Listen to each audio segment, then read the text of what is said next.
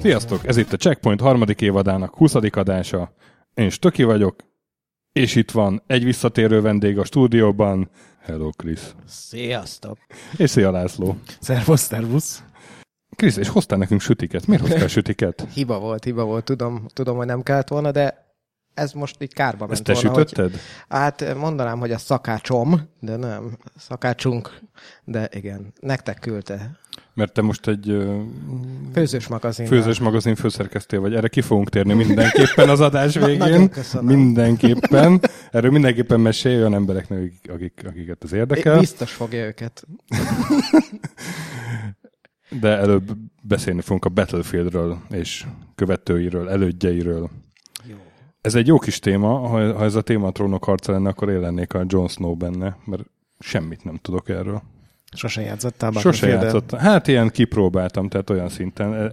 Ez a terület, ez még sötétebb volt talán, mint az MMO-k nálam. Úgyhogy ez egy olyan adás lesz, hogy a házigazda semmit nem tud róla. Jó, egy kicsit utána vikiztem, de... Hát még jól hoztam, majd kérdezel. Majd itt lesz a Krisz, hogy... Majd igen. Hogy talán emlékszik a dolgokra.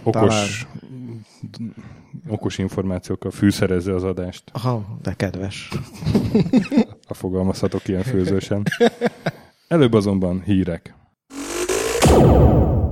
Első hírünk, hogy képzeljétek, megrendeltük a saját stúdió felszerelésünket, köszönjük Patreon támogatóinknak. És ha megérkezik addigra, meg összelőjük, remélem ez meg fog történni, akkor ki tudjuk vinni a Tokyo Game Show-ra, és ott ki is próbáljuk. Na, király. Ez nekem is hír volt, mert ezt eddig nem ugye? Mondtad. Téged is megleptelek vele. Én is mehetek Tokyo Game Show-ra. Nem, de a mikrofonhoz kicsit közelebb mehet. Ezt megengedem, jó? De már nyalogatom szépen. Nem baj, nyalogassad. Mindenki azt csinálja. Nekünk süti, neked a mikrofon. Következő ír az egészen friss mai, persze addigra már tök régi, mire ez kikerül, de azért beszéljünk róla, Age of Empires 4. Ta-da-da! Örülünk neki, nem? Örülünk, mert a Relic csinálja, Microsoft kiadja. Igen. Nyilván és az eddigi részek konceptartjaiból csináltak trélert, úgyhogy nagyon jól állhat a fejlesztés. De... Nem baj, 2005 óta nem volt. Így van. Az Ensemble az mikor 2009-ben csukott be? Pontosan. Hát, becsukták. Úgyhogy annak lehet örülni, hogy hivatalosan készül egy folytatás. Idén meg ugye jön a Definitive Edition októberben. Azt nagyon várom, 30 euróért körülbelül. Az előzők árazása se sikerült valami túl barátira, de várhatóan azok is. Jó, de nosztalgia. Támogatni kell ezt a kihaló félben lévő műfajt. Te moban bérenc. Hát jó lesz egyébként, majd biztosak vagyunk benne, hiszen a Relic csinálja, aki készítette a Company of Heroes. Nem volt rossz, csak egy kicsit mobásítva volt. Ugyanaz, potato. Jó. Szóval ott tartottunk, hogy Relic és Company of Heroes 2, meg az 1, és ezek a világ legjobb stratégiai játékai a StarCraft után. Mondhatom így, ugye? Nem mondhatsz bármit, csak legfeljebb visszaszólunk. Itt nincs cenzúra, csak reakció van. Itt van két okos ember, meg hát te. Meg a vendégek. Következő érünk, Atari pereli a KitKatet. Egy hirdetés miatt.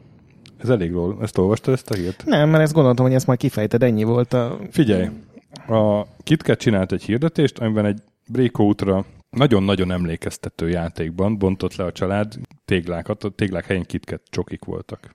És hát az Atari, bár mi is legyen az most, azért felhúzta magát, hogy a 1976-ban készült ugye a Breakout, 76-os klasszikusát így ellopják egy reklámba, és beperelte Amerikában a KitKatet. Na de én ezt nem értem, hogy milyen jogon. Hát olyan jogon, hogy hát az az ő szellemi tulajdonuk, az a Breakout, és ellopták az egészet. De játékmenetet nem lehet levédetni. Tehát Erről mondjuk az Arkanoid, meg az összes többi breakout-ról tudna mesélni. Én is úgy gondolom, hogy itt per az arról fog szólni, hogy mert hogy a KitKat ezt direkt csinálta, tudhatta, hogy így néz ki a játék. Hát persze, hogy tudta, azért csinálta, és azt gondolta a KitKat, hogy a breakout az egy ilyen közös szellemi kincs már, mint a sakk, meg a nem tudom, és a fair use-be ez belefér. De gondolom szerintem... erről fog szólni a per. Az Atari meg... szeretett volna bekerülni a hírekbe. Igen, meg hát gyakorlatilag védi egy trollkodik itt kicsit. Én örülnék, ha nem ezzel kerülne be a hírekbe, hanem hogy valamit csinálnak. Ez sokkal drágább, de mondjuk a Tempest 4000-et csinálják. Na. Úgyhogy legalább valami. Nem az Atari Boxra, hanem PC-re, meg konzolokra, de hát mindegy. Igen, mindesetre azt elérték, hogy a hirdetést azt levették, az, mert sehol nem találtam meg. Legalább 5 percet googliztam, és nem találtam meg semmilyen oldalon. A Vimeo biztos fönn van ott. Úristen, megnéztem mindenhol. Nem találtam meg egyszerűen. A Nestlé egyébként hát azon túl, hogy levette a hirdetést, azzal reagált, hogy tudunk róla, hogy van ez a per, és megvédjük magunkat. Jó, hát mondjuk a Nestlének is elég nehéz drukkolni, így megnéztem múltkor a Wikipedia oldalokat, és van a történelmükről 5 oldal, hogy milyen brandnek tartoznak hozzá 8 oldal, és utána a Controversies rovat, az egy ilyen 370 oldalas sűrűn citált linkekkel teli dolog. Na, jóval több sikerrel kecsegtet egy Nintendo 64 controller, ami Kickstarteren kampányoltatott meg egy Retro Fighters nevű kaliforniai cég. Ugye a Nintendo 64-nek ilyen elég kényelmetlen kontrollere volt, ilyen 3 ágú szigony fejre emlékeztet, és most a Kickstarter lényege az volt, hogy csinálnak egy modern formatervezésű, ami hát ilyen Xbox 360 kontrollerre emlékeztetett engem leginkább. Hát, hogy mégse törjön bele a kezed, hogyha játszol. És ez Nintendo 64-re akarják csatlakoztatni rá? Aha. PC-re is lehet, adapterre. USB nem lesz rajta. USB nem lesz rajta, $20 már megkaphatod. Viszont az nagyon baráti. Igen, $13,000 volt a cél, most 130,000-nél tart, tehát a 10-szerese, és 17 nap van még hátra. Ja, óriás is, igen. Én nem gondoltam, hogy ennyi Nintendo 64 kontrollerre van igény.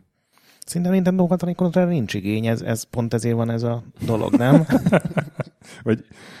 Nintendo 64 kontroller pótlékra te. Jó. Istenem. Bocsánat. Egyél már sütit, addig sem beszélsz. Utolsó hírünk, Fear Effect Reinvented. A Square Enix jelentette be tegnap, hogy készül egy ilyen Fear Effect remake. Ugye a Fear Effect 2000-ben egy csak PlayStation-re megjelenő játék volt. A fejlesztő az a Fear Effect 2 után meg is szűnt. Ebből arra következtetek, hogy nem volt ez olyan nagy siker, inkább ilyen... Hát egy tök közepes, ilyen Tomb Raider-szerű akciójáték volt, csak ilyen sci-fisebb, vagy cyberpunkosabb sztorival, meg 2 női főszereplő volt, akik minden artworkön, meg újsághirdetésben félmeztelenül egymáson feküdtek, és... Meg hát ilyen cel-shaded grafikája volt. Már sokkal fontosabb volt, hogy a két csaj egymáson feküdt. Tehát erre ment ki az egész reklámkampány. De ilyen nagyon filmszerű is volt. Nem, PS1-en nem volt nagyon filmszerű. Szerették volna, hogyha... Na mindegy, a Sushi nevű francia csapat fejleszti, akik... Le Sushi. Akik a Fear Effect-nek a folytatását is csinálják. Most a Fear Effect Sedna. Igen, és ha jól emlékszem, abból sem mutattak még semmit, úgyhogy ki tudja, hogy ez... Igen, de állítólag jövőre jön. Na, és akkor most beszéljünk a mai témánk a Battlefield-szerű Battlefield-esk játékok. Én csak Battlefield-ből készültem, pontosabban csak DICE-ból készültem. Na, DICE. Tehát az gyakorlatilag lefedi az egészet, nem? De. Más nem nagyon csinált ilyet. De miért nem? Mondjátok meg. Hasonló azért. Hiszen én semmit nem értek el. Csak egy kicsit komolyabb. Szerintem az Operation Flashpoint az nagyjából, amikor indult, az egy kicsit előtte volt, sokkal komolyabb játék volt persze, de hát ott is megvolt, hogy hatalmas csataterek, rengeteg játékos, többféle harcmodor, járművekbe szállhattunk be, ott is voltak légi járművek. Igen, aztán túl nagy volt, meg túl szabad volt az, hogy így igen. Mainstream siker lehessen. És ott mennyien küzdhetek egymás ellen? Ott is meg volt ez a 64 játékos? Ott igazából már modderekre volt bízva minden, de nem nagyon volt multi. Szóval itt single player küldetés. Hát volt természetesen, csak nem volt annyira népszerű. És 2002-ben rögtön a nyakára érkezett a Battlefield 1942, és pont annak a rétegnek szólt, akik kicsit lazább játékstílust szeretik, és mégis ezeket a nagyobb csatákat, a több járművet, egy kicsit komplexebbet, mégis gyorsan újraéledek, megyek újra játékba. Vagy... Ez a kakaós, ez nem rossz. Nem? Tejet kérsz hozzá? Nem? Jó? Kicsit száraz, de finom. Szóval Azt nem pont eltalálták, hogy nem az ilyen ultra hardcore, tudod, ilyen háború szimulátor, ahol nem tudom, a ruhakoszossága is modellezve van, meg az ilyen nagyon egyszerű folyosós shooterek közé így pont jól lőtték be. De hát azért ez nagyon rég kezdődött, én megnéztem hogy ez a DICE, ez honnan jött, és 86-ban már egy ilyen C64-es demo csapatnak voltak a tagjai. Nem tudom, ez az XL Crackers ismerőse neked stöki? Nem. XR? XL, mint bazilag. Nem. Ilyen svéd C64-es demókat gyártottak, aztán amikor kilépett a programozójuk, akinek a nickje miatt éri meg ez a sztori egyedül, programmernek hívták ezekben a körökben a srácot. Tehát programmer kilépett, és akkor fölbomlott a csapat. Még csak meg se próbálta. Igen, de Benny Hill, Axel, Snooki és Mavda új csapatot alapított, ez lett a Silence, és aztán ők ugye Amigára csináltak dolgokat, meg elkezdtek rekkerkedni, ők törték föl az Indiana Jones and the Temple of Doom-ot, meg a Pit Stop 2-t, és aztán elhatározták egy idő után, hogy mi lenne, ha nem szemétkednénk, hanem játékokat csinálnánk. A Codename Eagle is az ő nevükhöz fűződik akkor? Nem, hát ők ugye a pinball játékokkal kezdték. Így van. Ó, tényleg. Nem, a Codename Eagle-t azt egy másik csapat csinálta, csak a DICE megvette őket. Hát az a szomszédos koleszszobában jött össze, mert ez a Vaxjő nevű egyetem, ami nem hangzik túl svédesen, de hát, ha így kell kiejteni. Biztos vagyok benne, hogy nem. Igen, tehát a DICE, a Digital Illusions az ott tanultak, és nagyon sokszor halasztottak, tehát ilyen 6-7 évig ott voltak, és az egyik szomszédos szobában volt ez a Refractor Games, azt hiszem az volt. Refraction Game, akik meg a Codename Eagle-t megcsinálták. Ez nem lett nagy siker, olyan 7 pontokat kapott, ha jól láttam. Ugyan, hát ez egy ilyen alternatív jelenben játszódik, vagy múltban, ahol ugye az első világháborúban nem történt meg a októberi szocialista forradalom. És a háború sem volt. Hát, hogy máshogy alakul a háború, nem? Nem, hanem, hogy nem tör ki a háború, és akkor az oroszok, gyakorlatilag arról szól, hogy a gonosz oroszok, a jó oroszokat is megtámadva megpróbálják lerohanni Európát, és akkor te így egy ilyen orosz menekülő, de a jó oldalon álló nyilván a angolok segítségével így. De a kampány nagyon rossz volt, én azzal annól játszottam, mert valaki a kis csapatba levarezolta, most már nem is érzem magamat bűnösnek, mert hát ők is így kezdték nagyjából. És ilyen bűnszar kampánya volt. De abban is meg volt már, hogy mindenféle járművekbe be kellett szállni. Igen, tehát abban a szempontból újdonság volt, hogy nem ilyen, tudod, mert akkor az FPS-ek nagy része azért még arról szólt, hogy jó, mondjuk a Half-Life után vagyunk, de az is viszonylag csőjáték volt, tehát szűk területek. Itt meg tényleg volt egy bazinagy, egy fél négyzetkilométeres terület, és akkor arra mentél, amerre akartál, belőhettél a jeepbe, vagy a tankba, vagy a repülőbe, vagy a hajóba. Tehát ez a Battlefield-es meg volt benne, de kampányban voltak platformrészek, kellett benne lopakodni, voltak benne ilyen kalandelemek. Csak arra emlékszem, hogy egy üveg vodkát kellett szerezni, mert egy ilyen sofőr csak akkor vitált egy ilyen ellenőrző ponton. Úgyhogy nem tudom, ilyen nagyon elmaradottnak tűnt, de a multiban ez tényleg jól működött. Tehát mi pár meccset játszottunk, de csak 3-4 embered, azt is élveztük, volt egy olyan pálya, ahol 2 Zeppelin csatázott egymással, és ugye ott csak repülővel lehetett menni, és az egy ilyen tök új élmény volt, hogy FPS leszállhatsz a másiknak a bázisán, vagy becsapódhatsz, hogyha már nekem singlebe volt meg, és ott tényleg nem volt viszont jó, és meg ronda is volt talán még a kortársaihoz képest, még úgy élne bennem, hogy ez egy nagyon ronda játék. És igen, akkor... hát és 2 héttel a Medal of Honor után jelent meg, ami azért nem sokat segített az életciklusán, meg az eladásain. Igen, hát találtam egy Sean Decker nevű DICE alkalmazottal egy adatot, hogy 20,000 példányban ment el ez a játék. Hát igen, ez a nem nagy siker. És akkor a DICE megvette őket valamiért. Hát mert jobban voltak, és ugye ennek a csapatnak nem...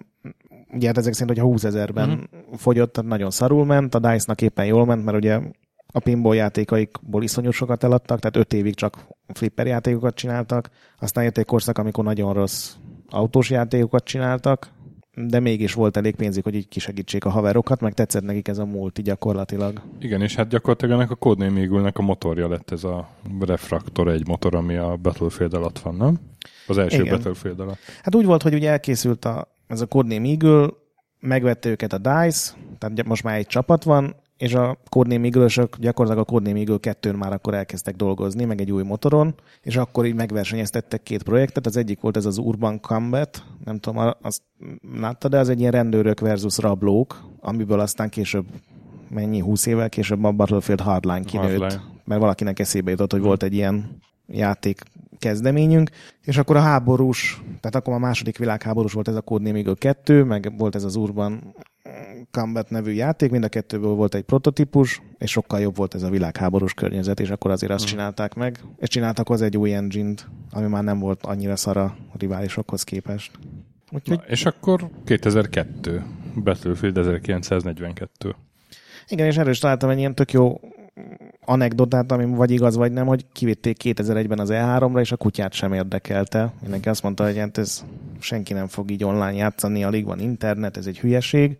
És akkor, amikor az EA-nél 2001 elején, vagy 2001 végén tesztelték már a Medal of Honor Allied Assault-ot, valahogy ez a demo eljutott a tesztlaborba, és általában ilyen kábellel kellett verni a tesztereket, hogy a Medal of Honor-ral játszanak, ne pedig a Wake Islanden lőjék egymást, és akkor februárban megjelent a Medal of Honor, és utána egy nappal az EA fejesek akkor azt mondták, hogy jó, nem rugunk ki mindenkit, sőt, akkor fölhívjuk ezeket a srácokat. Már valami autós játék volt, egyébként az EA kiadta, tehát volt ilyen kapcsolat.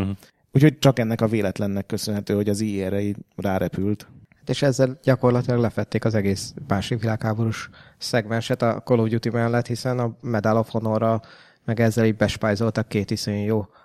Igen, a Medal of Honor jó volt story módban, a Battlefield meg jó volt multiban. És a történet bebizonyította, hogy a Medal of Honor mégse annyira jó csapat, aki azt ott készítette aztán. Hát én nem is tudom, hogy azok ott meddig voltak. Hát még 2 vagy 3 Medal of Honor biztos jött még a Battlefield-ekkel párhuzamosan, de ja. Én összesen 2 Battlefield-el játszottam, és ez volt az egyik, mert hogy jól választottam.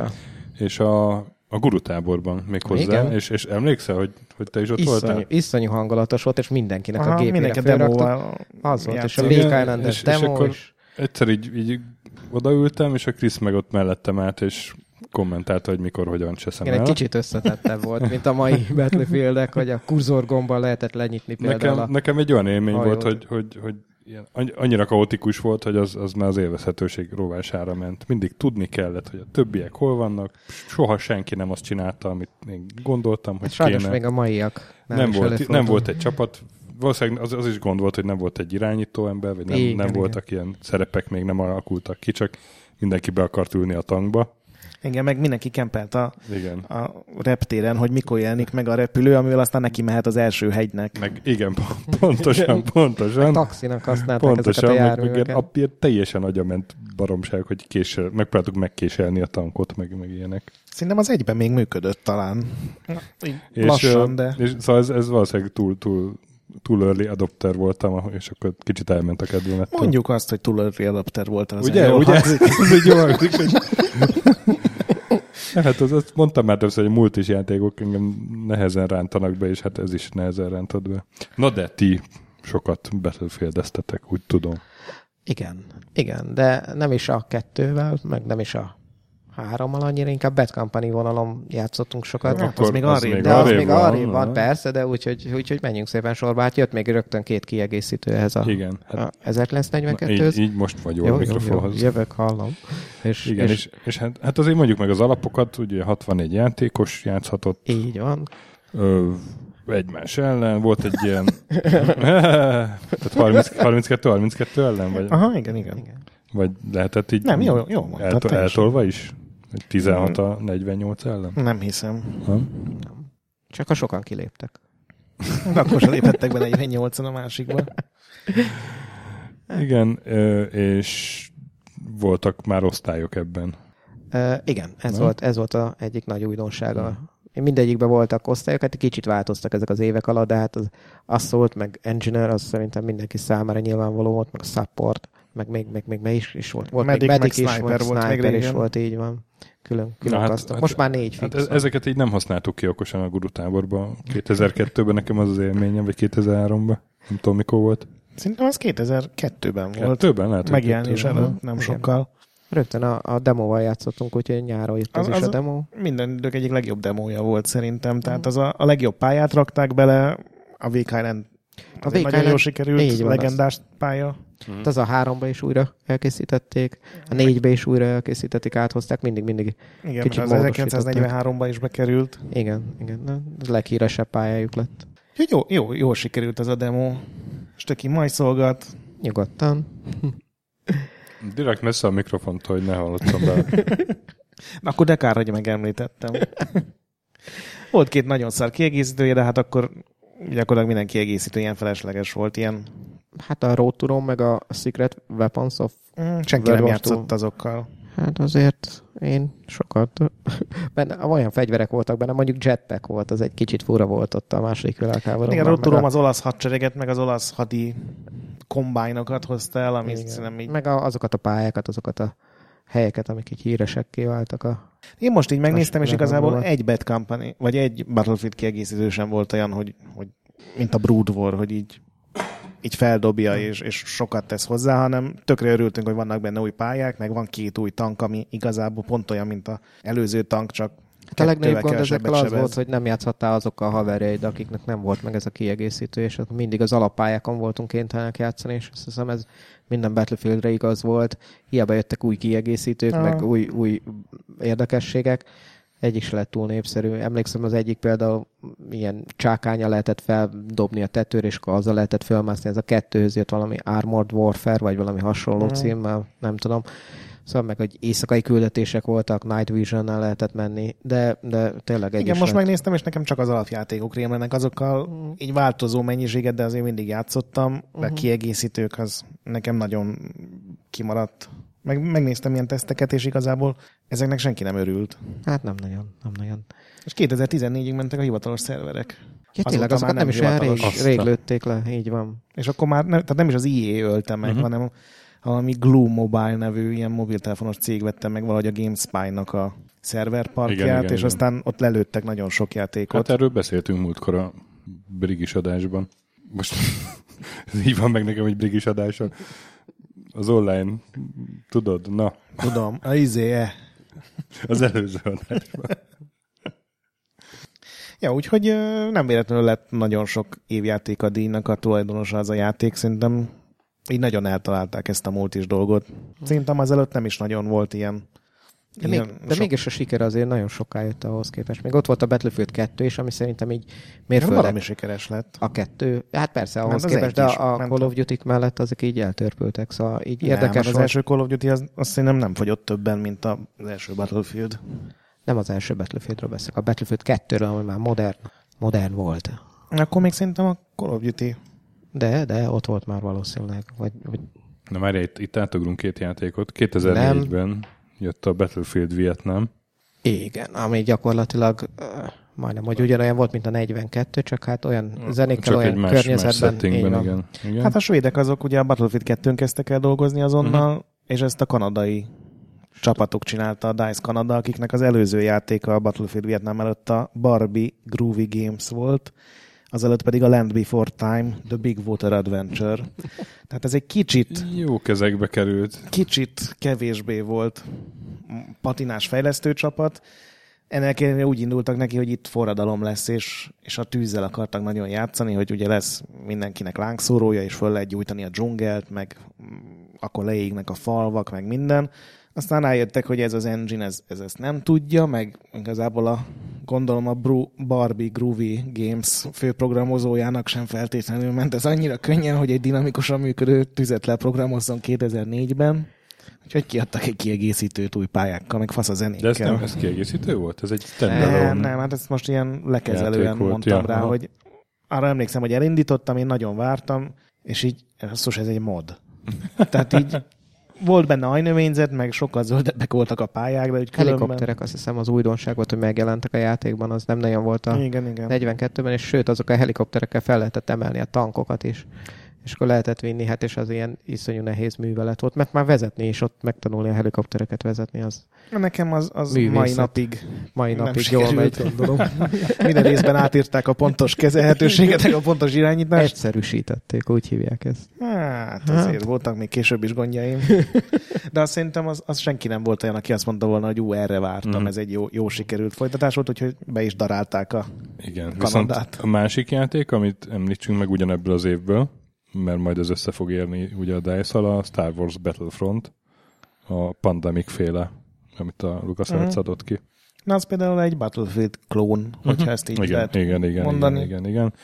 Csak így említsük meg, hogy 2000-es évek közepén azért volt ez meg a folytatása, mert aztán ugye... Igen. Az például sokkal élvezetesebb volt, mint a Vietnám, szerintem. Vagy legalábbis nekem sokkal jobban bejött. Azt én úgy néztem egyszer, hogy játszik vele valaki, lehet, hogy pont te. És úgy nézni jó volt. Aha, és abban már ugye voltak hősök, tehát abban az volt egy ilyen újítás, hogy nagyon jó... Akikkel azonosulni lehet? Én azonosultam egyébként Tiodával. Hogy ha jól játszottál, akkor ilyen konzolos módon, mert ugye az elsősorban konzolokra készült, akkor kaptál egy életre egy ilyen szuper fasz a karaktert. És közben ugye a svédek csinálták a Battlefield 2-t. Igen, és akkor 2005 Battlefield 2, és már a Refractor motornak a következő generációja. Igen. És igazából az egész onnan jött, hogy az IE-nél megint rákattant valaki az első Battlefield-et készült Desert Combat modra, ami ugye egy ilyen modern környezetes első vagy második iraki háborús. Total Conversion volt, az már nem is annyira mód, tehát itt teljesen átalakította a játékot. Új pályák, új kezelőfelület, új játékmód, ott volt először ez a Commander funkció először. Nagyon-nagyon összetett mód volt, és nagyon-nagyon sokaknak tetszett, nagyon népszerű lett, és... Igen, és az IE-nél is tetszett, és akkor elvileg a DICE-osok azt találták ki, hogy csak igazi háborúról csinálunk Battlefieldet, hát ez ugye 2 játékon keresztül tartott, vagy 2,5, mert végül is volt, hát ilyen sivatagos konfliktus. És az IE mondta nekik, hogy ennek modernnek kell lennie, akármi történik, tehát ne szarakodjon a koreai háborúval, vagy bármilyen hasonló dologgal. Úgyhogy szépen felvásárolták ezt a modot, vagy hát Total Conversion készítő csapatot. Ugye ez volt a Trauma Studio, akikkel gyönyörűen bántak el, megjelenés előtt 2 nappal közölték, hogy akkor ezt bezárjuk. Ők New Yorkba dolgoztak, de mindenki szeretettel várunk Stockholmban. És akkor úgy testületileg beintettek az IE-nek meg a DICE-nak, és szegények megcsinálták a Chaos nevű fejlesztőcsapatot, akiknek egy jó játéka sem volt. Szomorú történet. Hát ez milyen szemét dolog, hogy érted, várod a megjelenést, és akkor 2 nap előtte szólnak, hogy figyelj, akkor ennyi volt a munkád, de nagyon köszönjük. Hát közben azért nem látunk a függönyök mögé, hogy miket csináltak ők, meg miket tettek le az asztalra, lehet, hogy... Ez akkor is szemét dolog, meg hát a Battlefield 2-t ők rakták össze félig meddig. Így van, ez könnyen lehet. Mindenesetre a Battlefield 2 az egyik legjobb a széria történelmében. De arra kattantál rá nagyon, nem? Azzal játszottál nagyon sokat. Igen. Ott már voltak a szakaszok, és volt parancsnok, aki kiadhatta a szakaszvezetőknek az utasításokat, hogy merre menjenek, lehetett lerakni felderítést. Online statokat Így van. A szintlépés is volt már. Ez a Commander mod random szervereken? Random emberekkel? Hát mert... attól függ mindig, hogy kikerült a parancsnoki székbe, de hát aki komolyan vette a dolgot, annál működött, aki nem, annál. Egy kicsit unalmas volt a meló, ezt a Commander dolgot a pár év alatt így még erőltették, aztán így szépen kikapott, de hát aki Commander volt, az gyakorlatilag megkötötte a kezét ez az egész rendszer, mert annyira sok mindent kellett csinálni a parancsnoki módban, hogy nem nagyon jutott ideje játszani. Tehát hát befeküdt egy sarokba, és akkor nézte a térképet, hogy ki merre megy, felderítéseket dobott le, hát az nagyon fontos volt ebben a játékban, hogy mindig tudjuk, hogy hol van az ellenfél, és hogy honnan számíthatunk rá. Bejelölni az ellenfelet. Igen, csak a mini térképen lehetett látni, és hogyha ledobtál ilyen UAV-t, ilyen felderítő repülőgépet, akkor lehetett látni, hogy ki van a közeledben, az meg nagyon nagy segítség volt. Meg supply dropokat dobhatott le, és azzal fel lehetett tölteni újra a lőszert, meg ilyenek. Ez már nagyon-nagyon összetett volt, és hát csak izgalmas. Gondolom, random szerveren azért kevesen voltak, akik ezt rendesen csinálták. Igazából a Battlefieldekben mindig úgy működik ez a dolog, hogyha 3-4 ember összejön, azok már így el tudnak dönteni egy ilyen játékot, hogy összedolgoznak azzal. Csak akkor alakulnak ki izgalmas meccsek, hogy ez a túloldalon is sikerült. Tehát összetalálkozik 2, 3, 4, 5 fős csapat egymással, körülöttök rohangálnak a hülyék. A kis peónak, igen, és akkor... A stökik. 0 pont. Nézd, ott egy stöki, -1 reggel. Kiugrott a repülőből, és nem találta meg az ejtőernyőnek a gombját. Előfordult ez az életem során, hidd el. Kellenek a botok is. Na mindegy, szóval... Izgalmas volt. Könnyű fregek. Igen. Hát, erre rakta be a Titanfall ugye azokat a buta botokat, hogy csak 6v6, de sűrűnek tűnik a meccs, mert mindenhol ilyen falnak mennek. Nézd, hogy jösstök, jaj, nem egy bot. De nem, a Battlefield 2 jó volt, én nem tudom, hogy miért nem játszottam vele sokat, szerintem a gépigénye lehetett talán magas, vagy valami másra voltam rákattamva, de... Azt tudom, hogy te akkor anyadából voltál kattam, talán még egy versenyre is elmentünk egyszer, nem? Ilyen guruszínekben. Lehet, de akkor nagyon csúnyán leéghettünk, meg kitörlődött az nagyon agyamból az emlék. Csúnyán leégtünk. Azt szerintem egy ilyen hajón volt egy rendezvény. Egy ilyen... az most így hirtelen beugrott, egy Battlefield 2-es kulacs. Azt így sikerült szerezni. Igaz díjnak. Igen. A guru elment megmutatni, aztán nagyon hamar eljöttünk, hogy ez egy hülyeség. Rossz az egér.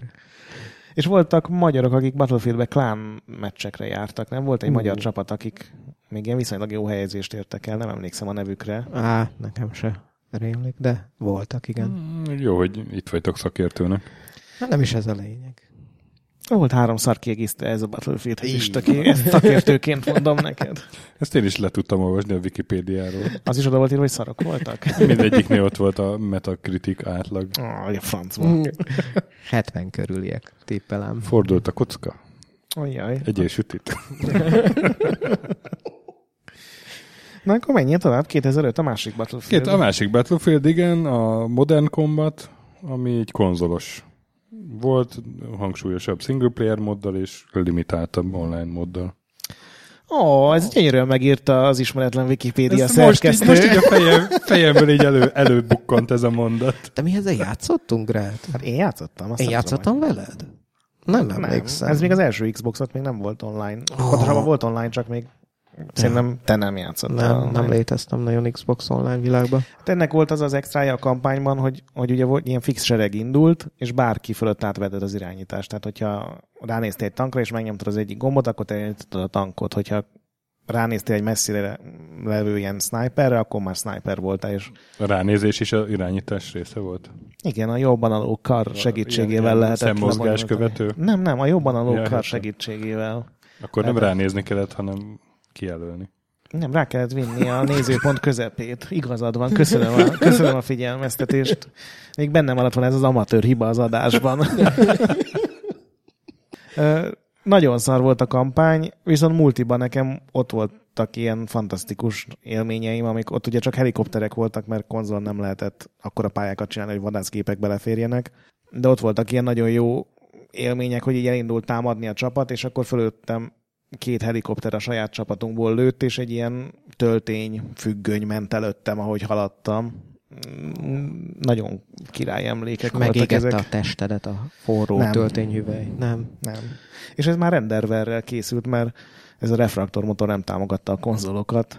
Kisebb ilyen korlátai voltak az engine-nek. És ugyanebből az évből említsük meg még a Star Wars Battlefront 2-t is. Tehát a második részt, a Pandemic, az egy évvel az első rész után, 2005-ben. Azt hiszem, a másodikban debütált az, hogy lenn voltál a valamelyik bolygón, beszálltál egy űrhajóba, és utána simán át tudtál menni bármiféle töltés nélkül. Tehát ki tudtál menni az űrbe, és az űrben dúlt egy hatalmas nagy külön csata, meg lent a Földön is, de bármikor válthattál a kettő között. Ez az, ami szerintem még a mostani Battlefieldben sem fog sikerülni a DICE-nak. Gondolom, ez ma már nehezebb megcsinálni, de azért durva, hogy ezt akkor már a pandemikesek sem nehezebb. Hát gondolom, mert sokkal kidolgozottabb mind a két világ, aztán nem fér bele 2 pálya egy memóriába. De nagyon durva volt egyébként, hogy tényleg elfoglaltatok egy ilyen űrállomást, és akkor ugye ott spónoltak az űrhajók, és ki tudtál menni, és az űrben egy tök más csata zajlott, tök más emberekkel, meg más célokért, tehát ez nagyon jól működött. Ez ugye a következő Battlefield, és sci-fi Battlefield, ez, de abban sem volt semmi. Igen, 2006-ban Battlefield 2142, ami egy jégkorszak után játszódik. Az egyik kedvenc részem. 2142-ben. Igen, Stöki. Jól mondtam? Teljesen jól. Annyira vágom ezt a témát. Egyébként most utána olvastam, és állítólag tök kevés embernek tetszett ez a 2142, nem értem, de... Miért? Arra emlékszem, hogy te rá voltál ragadva így hónapokig, de a design az nekem is iszonyatosan tetszett. Volt benne egy ilyen lépegető, igen, az például rohadt jól nézett. Voltak lépegetők, meg volt egy ezt ilyen... Ezt előbb mondtam. Oké, folytatnám. Ők volt egy ilyen Titán nevű játékon, és ilyen hatalmas ilyen anyahajóra kellett fölugrálni a játékosoknak, és azt kellett elpusztítani először a pajzsrendszerét rakétákkal, és utána meg gyakorlatilag egy ilyen kis skifi partraszállás volt, felmentünk az űrhajóra, ott megkeresni a reaktorszobát, felrobbantani a reaktorokat, azt mindenki leugrál róla, aztán iszonyú hangulatos volt az egész. Hát jó, a skifi fegyverek, tehát lehet, hogy nem nagyon tudtak ezzel a játékosok mit kezdeni, de tényleg jó pofa volt. Nagyon jó volt a dizájn, én arra emlékszem, hogy a járművek rohadt jól néztek ki. Meg most olvastam, hogy abból volt balhé, hogy streameltek reklámokat a jövő pályáinak a különböző hirdető elemeire, és a Pepsi, meg az Intel, meg ugye IP alapján még esetleg minden országban más reklámok voltak, és ezen soha ember kiborult, hogy 2142-ben már úgysem lesz Pepsi. Jó, oké. Ehhez egy szar kiegészítő készült staki.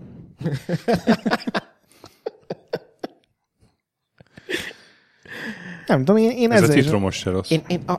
Igazából a titkolt vágyam, hogy az legyen a következő rész, hogy egy ilyen skifit kapjunk, mert hát végül is most már tényleg minden korszakba jártunk, de felölít a skifit. Az a Star Wars Battlefront. Igen, az ezzel már így eldölt, hogy most már biztos, hogy Star Wars fognak csinálni, és nem lesz skifi Battlefield, de azért még titkon reménykedem benne. Egy jó őskori Battlefield kéne. Egy ilyen Far Cry Primer szerint. Állokkolsz egy speed. Meg az úkból a repülőt. Igen. Egy szakócát.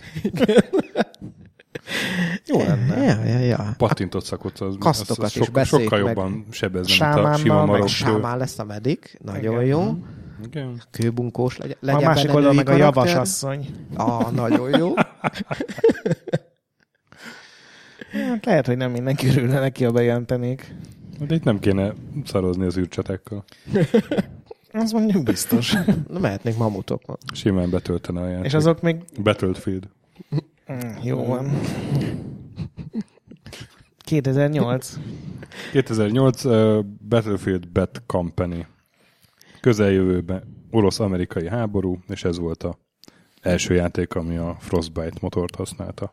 És ez volt a legfaszább Battlefield. Nem, a Bad Company 2. Hát, egyébként ez jobb volt, de... Szerintem ez jobb volt. Egyezünk meg döntetlenben. Szerintem a kettő az jobb volt, de hát most az első részről beszélünk, amivel tényleg sokat játszottunk mindketten. Ebben volt először rombolható környezet, ugye? Ebben volt először az, hogy én sokkal többet játszottam, mint te. Igen, furcsáltam. Biztos már jó voltál benne. Ebben volt az, hogy a Tóth Gábor, a Microsoftnak a akkori sajtósa vagy marketingese, az így félrehívott engem, hogy te, a Gret az ilyen csúnyán tud beszélni. Előfordulhat. Inkább kolobgyotira jellemző, de... Volt, hogy újra kellett szentelni kerületeket, mert ott battlefield-eztem, de... Na, ez van. Jó, semmi, csak... Én még nem ismerem ezt az arcodat. Egyszer úgy meghallgatnám. Nem, battlefield-ezel. Meghallgatnám, hogy battlefield-ezel. Szóval jó volt, ugye, és ez egy ilyen spin-off-szerű dolog volt, mert ebben volt már single-player kampány, teljesen érdekes történettel, hősökkel, vicces volt az egész. Azt meséltek el, hogy a Battlefield-ekben milyenek a single-player kampányok, mert nekem az élt a fejemben, az a prekoncepció, lehet, hogy hibásan, hogy a multira nagyon odafigyelnek, hogy az tak legyen, meg kibalanszolják, meg minden, és akkor úgy valami alibi. Hát ez részenként változik. A két Bad Company-nak jó volt. Nagyon jó volt, így van. Az összes többinek gyengébb, de hát azért... A rohadt szartól a közepesig. Na.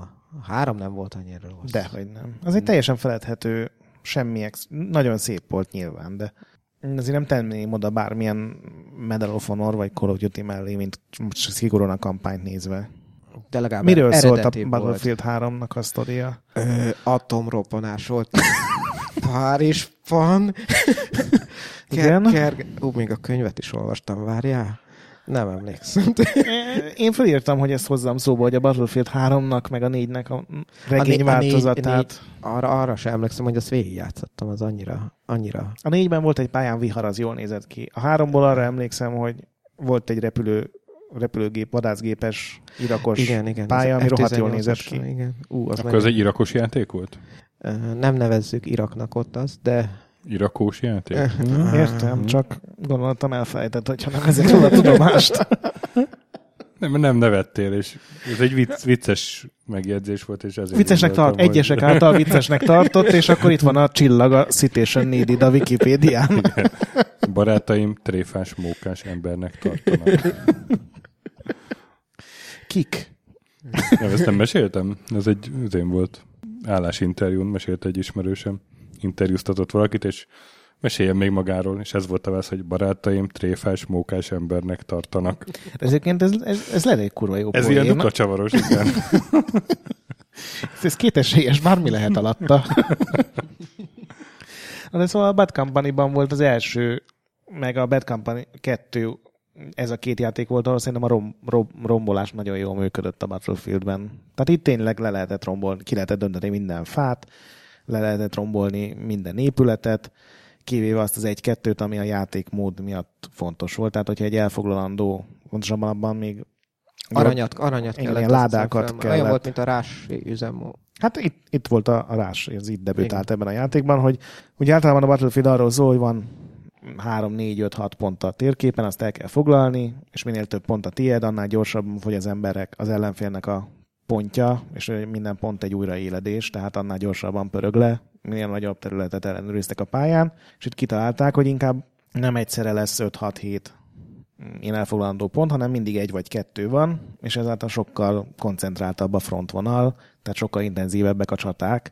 Itt is rohadt nagy a pálya, meg rohadt sok jármű van, de mindig a csata ilyen fókuszáltabb, és ezért ugye ez konzolon kellett, mert ott csak 24 fős, nem pedig 64 fős szerverek voltak, és ezt szerintem zseniálisan megoldották, és tényleg itt a pusztítás az ilyen iszonyatosan durva volt. Tehát emlékszem a pályákon, amikor sikerült viszonylag sokáig megvédeni egy részt, akkor ott körülötte már azért foglalták el, mert sehová nem tudtál elbújni, és egyszerűen messziről leszedtek. Tehát emlékszem, az Oasis pálya volt szinte mindenkinek a kedvence, és az egy ilyen szép kis 6-7 épületből álló falu volt, ligettel, meg minden, és mire átvonult rajta a tankhad, egy ilyen szétégett, kráterekkel teli, nulla épület maradt a helyén. Zseniális volt. Ahhoz képest a rombolható környezet már sokat gyengült a további részekben. Igen. Sokkal kevesebb mindent lehet most már lerombolni az új részekben. Meg van határozva, hogy ezt és ezt az épületet, de és ezt is csak úgy, hogyha bizonyos részét itt lelövöd, és akkor fog összedőlni az egész. És az sokkal látványosabb, az egy épületnek az összeomlása, viszont az 1000-szer jobban működik szerintem, hogy tényleg az van, hogy bármelyik épületben, ha belelősz egy rakétát a falba, akkor ott lesz egy lyuk, amin ki tudsz menni, és hogyha kidöntöd a 3 falát, akkor összeomlik az épület, és teszem azt rányomja az éppen benne levő sniperre a tetőt. Tehát ez szerintem sokkal jobb, mint az, hogy tényleg minden pályán van 1 vagy 2, ez Levolution, vagy Levolution az a neve ennek. Igen, a 3-ban jött elő, igen. Azóta el is felejtették ezt a feature-t, nem nagyon foglalkoznak vele. Amit én még nagyon szerettem, hogy itt 5 kaszt volt, és mindegyiknek volt egy ilyen speckó képessége, tehát kicsit olyan volt, mint a mai hero shooterek, és ugye a snipernek itt volt egy ilyen mozgásérzékelő kis golyója. El lehetett dobni, mint egy gránátot, és ott felderített mindenkit, igen. Igen, és multiban én gyakorlatilag csak azt csináltam, hogy eldobtam 2 ilyet, mindenkinek a minimapján megjelent az összes ellenfél. Volt egy olyan pálya, ahol egy domboldalon kellett fölfelé rohamozni, az is zseniális volt. És utána mentem vissza a ládához, ami újra termelte ezt a cuccot. És pontot kaptál ezért. És egyébként a Battlefieldeknek egyik nagy előnye a többi shooterhez képest, hogy itt azért is pontot kapsz, hogyha csak támogatod a csapatot. Igen, hogyha bejelölsz valakit, így van, gyógyítasz valakit, felélesztesz valakit, egyszerűen megjavítod a harckocsiját. Igen. És gyakorlatilag úgy szereztem nagyon sok pontot veled, hogy te mentél előre a tankkal, én meg heggeztettem a kis hátulját. Igen. És volt, hogy végigmentünk az egész pályán, az király volt. Ja. Hát így még ez így az elején így lehetett ezzel. Úgyhogy a Bad Company nagyon-nagyon-nagyon jó volt, és aztán utána azt hiszem mennyi 2 vagy 3 évvel később jött a második rész. Ott egy kicsit kevésbé lett vicces a kampány, mert ugye akkor éppen az a Call of Duty-nak volt a csúcs időszaka, és ugye mindenek drámainak kell lennie, meg politikailag nagyon inkorrektnek, meg minden. Viszont a multi az még jobb lett, mert a pusztítás sokkal jobban működött. Annyi, hogy nem lehetett lefeküdni, az nagyon megragadt bennem, csak googolni lehetett. És jött PC-re is végre a Bad Company 2, ami egy nagy változás volt az előtthöz képest. Számomra ez semmit nem változtatott, ugyanott Xboxon játszottunk, de igen. Ez 2010-ben volt, ugye? Igen. Egy nagyobbak lettek az hiszem a csaták is. A 2 Bad Company között volt még 2 Battlefield.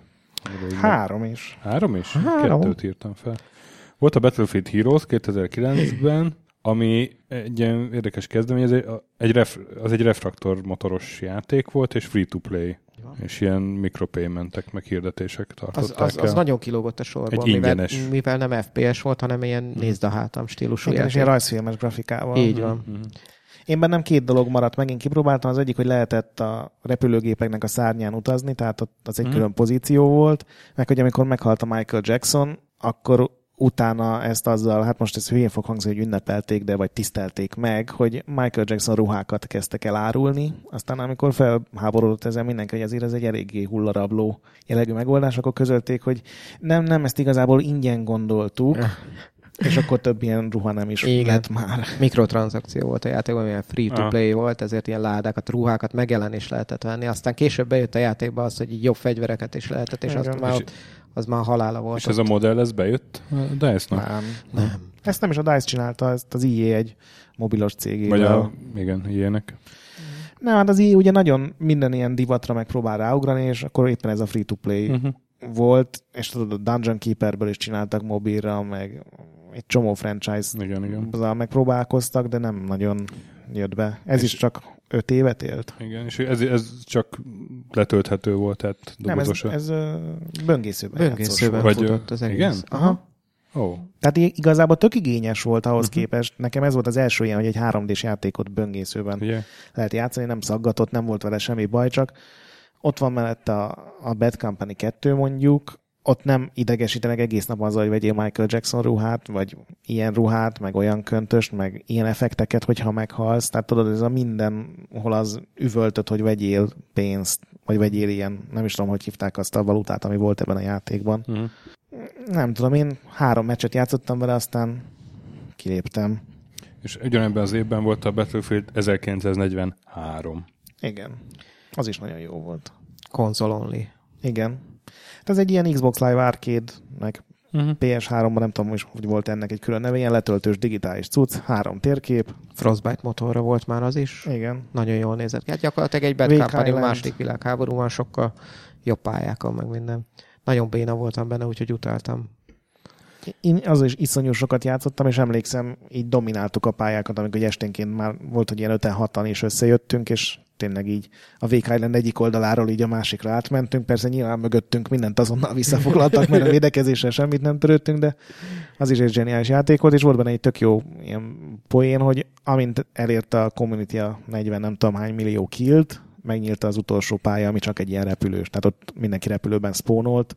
Most én ezt a pályát nem szerettem, de ez egy tök jó dolog volt, hogy itt tényleg az mindig kiírtam, amikor belépte, hogy hány killnél tartotok, és ilyen volt egy ilyen jutalom csak azért, hogy játszanak az emberek vele. Én nem értem, hogy miért nem csináltak belőle többet, tehát simán lehetett volna Battlefield 1944, vagy 2143.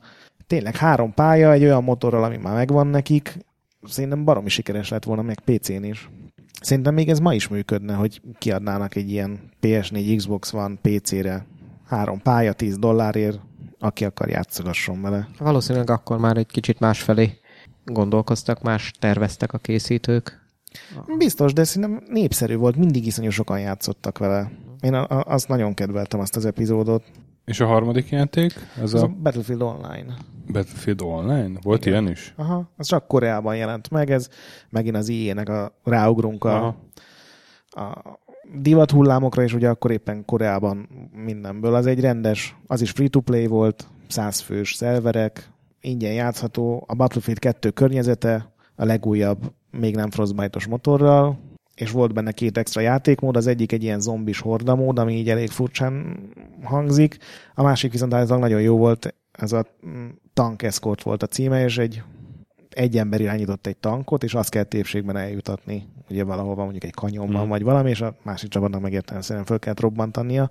A zombikat értem, hogy miért nem jöttek vissza, de ez a tankos, ez jól hangzik, ezt szerintem simán vissza lehetne esetleg hozni.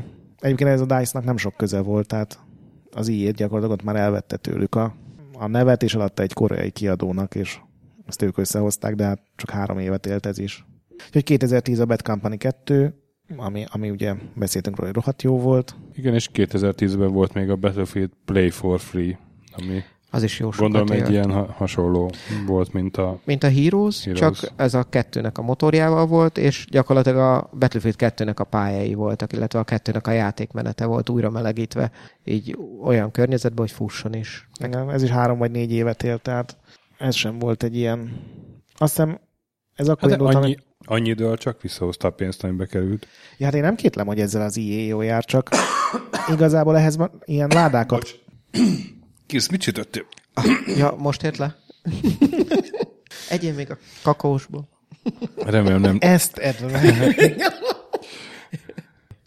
Remélem nem Gina. Mire vagy allergiás? A Gina-ra. Szóval azt nem kétlem, hogy az EA-nek ez megérte biztosan, mert sokan játszottak vele, mert ingyenes Battlefield, csak ehhez is az volt, hogy vettél egy ilyen alapcsomagot, amiben ugye volt pár fegyver, meg XP növelő, meg ilyen dolgok, az majdnem annyiba került, mint a Bad Company fél évvel a megjelenés után. Tehát így teljes rablásnak nézett ki. De hát gondolom arra jó volt, hogy a Battlefield nevet fönntart, vagy előtérben tartsa, és ugye a svédek közben csinálták a Battlefield 3-at, ami már a teljesen új generációs Frostbite 2, vagy Frostbite 3, vagy 2, nem tudom. 2, 2011-ben.